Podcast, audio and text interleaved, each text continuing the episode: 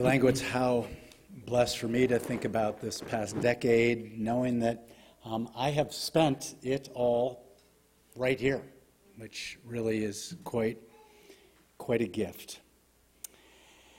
So sometimes I think the Torah was written uh, to help us keep our problems and struggles in perspective. Let me give you an example. After family holiday meals and gatherings when I was an adolescent and well into my 20s, I'd often retreat to my room and look up the word dysfunctional. Always a bit surprised, but relieved that the definition did not include Linder family. If you can't use your own family as a foil, who can you use? Uh, and I'm sure that nobody can relate to this. Uh, and then, as a young man in my mid 30s, I attended Torah study for the first time around the library table at Temple Beth Am in um, Buffalo. Um, actually, Rabbi Langowitz, where I first met your grandpa, there for um, his um, grand children's B'nai Mitzvah. Uh, and this Torah study was led by Rabbi Steve Mason, and I was astounded at how honestly the Bible portrays family dysfunction. From Cain and Abel to Isaac and Yishmael to Jacob and Esau to this week's parashah, Miketz, with Joseph and his brothers. Compared to our biblical ancestors, the Linder family looked rather saintly. Uh, and by the way, what a joy it was for Nancy and me to see Rabbi Steve Mason two days ago in town with his wife Patty for a bris and baby naming of their grandson, Milo, son of our friend and colleague from Congregation Beth Israel, Rabbi Sarah Mason Barkin, a mazel tov to all the Mason Barkin family.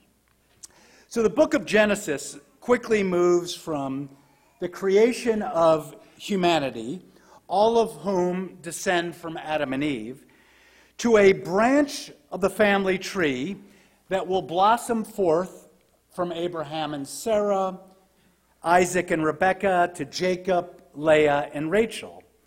In last week's first episode of the Joseph story, family dysfunction is front and center.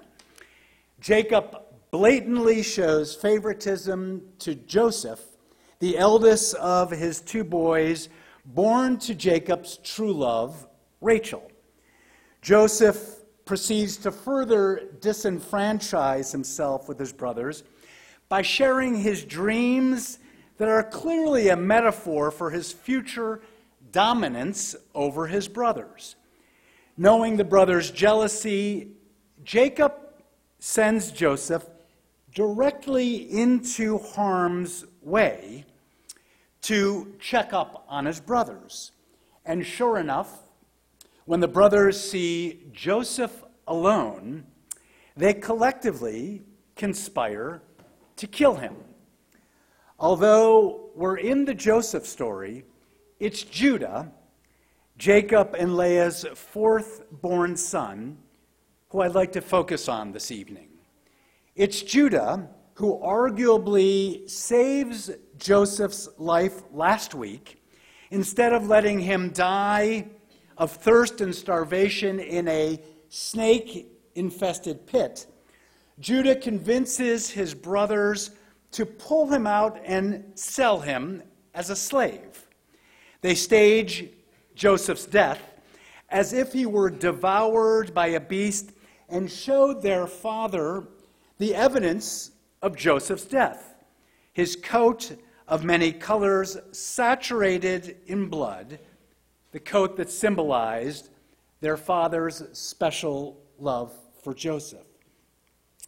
In what seems an odd insertion in the Joseph story, we learn that Judah is preventing his daughter in law Tamar to rightfully and by law marry his youngest son, Shelah, after the untimely deaths of Shelah's two older brothers, each in turn married to Tamar. Tamar, with few avenues to exercise power and claim the justice due her, disguises herself as a harlot as Judah and the boys are off shearing sheep. Sure enough, Judah gets the harlot in disguise pregnant, and instead of publicly shaming her father in law, who still has the upper hand, she gives Judah the opportunity to save face and display his greatest character trait. Judah takes responsibility. In this case, for the injustice to his daughter in law, and he publicly declares she, Tamar, is more in the right than I, as much as I did not give her to my son Shelah. This week, more than 20 years after sold as a slave in Egypt, Joseph, and we know the story, rises to power, second only to Pharaoh.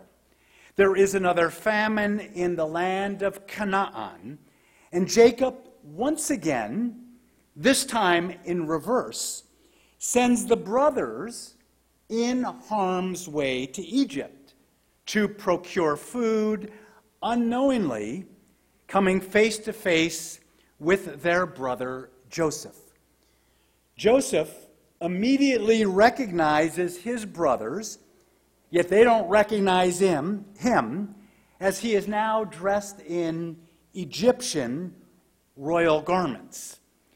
Joseph plants a scheme to test the brothers' remorsefulness. He holds their brother Simeon as ransom sending the other brothers back to Canaan to retrieve the youngest brother, Benjamin. Jacob holds Benjamin back out of fear that something would happen to his only living son, born to Rachel. Jacob refuses their son's request to entrust Benjamin with them in order to redeem their brother Simeon. Yet, as the famine continues and their provisions run out, the eldest brother, Reuven, trying his best to be a leader, offers the lives of his two sons as guarantors if they failed to return with Benjamin. Well, that offer, understandably, wasn't enough to move Jacob. And as the famine endured, it was Judah who stepped forward as the leader, saying to his father, Send the boy in my care. I myself will be surety for him. You may hold me responsible. If I do not bring him back to you, I shall stand guilty forever. It was only then with Judah laying his own life on the line, that Jacob allowed his precious Benjamin to go back to Egypt with his brothers. As the story progresses, with the fate of Benjamin now in the balance, Judah once again steps forward. He lays bare his vulnerability before Joseph. Judah makes good on his promise to Jacob and puts his life on the line to save Benjamin. It's Judah that finally opens Joseph's heart as he, in next week's parashah, reveals himself to his brothers with tears flowing and calls to bring back their father to Egypt, bringing the family together under his and Pharaoh's protection.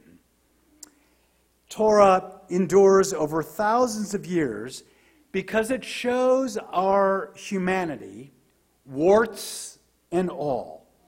There are no perfect, airbrushed families. There are no infallible leaders.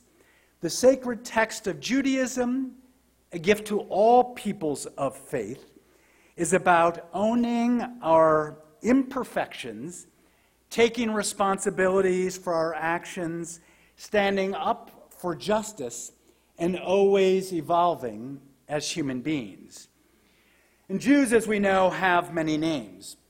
Were the Hebrews, the Israelites, Bnei Yaakov, the sons of Jacob, the 12 tribes of Israel. But the one that is most used is Jews. Why? Because it's taken directly from Judah. Yehudah. We are Yehudim, the plural form of Judah. Our faith tradition is universally known as Judaism. That's right. Our ism, our practice, what we strive to emulate is Judah. Leah chose to name her fourth son Yehudah meaning this time I will thank and praise God, a name that means gratitude.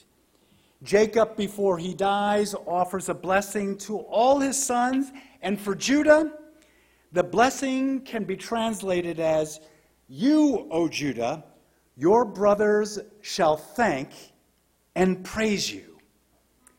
And this blessing can also be interpreted you, Judah, you admitted the truth. You took responsibility for and to your brothers. On this festival of lights, with our Chanukia aglow in our sanctuary, we honor our namesake, Yehuda, and channel his greatest strengths that are our inheritance as Yehudim, as Jews striving to be like Judah, living in a place of thanksgiving and gratitude, owning our imperfections, taking responsibility for our actions, standing up for justice, all of us works in progress. That's Judaism nothing less than a miracle to this day, a light that shines in the darkness, by our faith to believe that our actions, even to kindle a mere cruse of oil, it makes a difference. If not for the fate of the whole world, then the life and dignity restored to one human being. That's reason enough to be a Jew, reason enough to be a person of faith.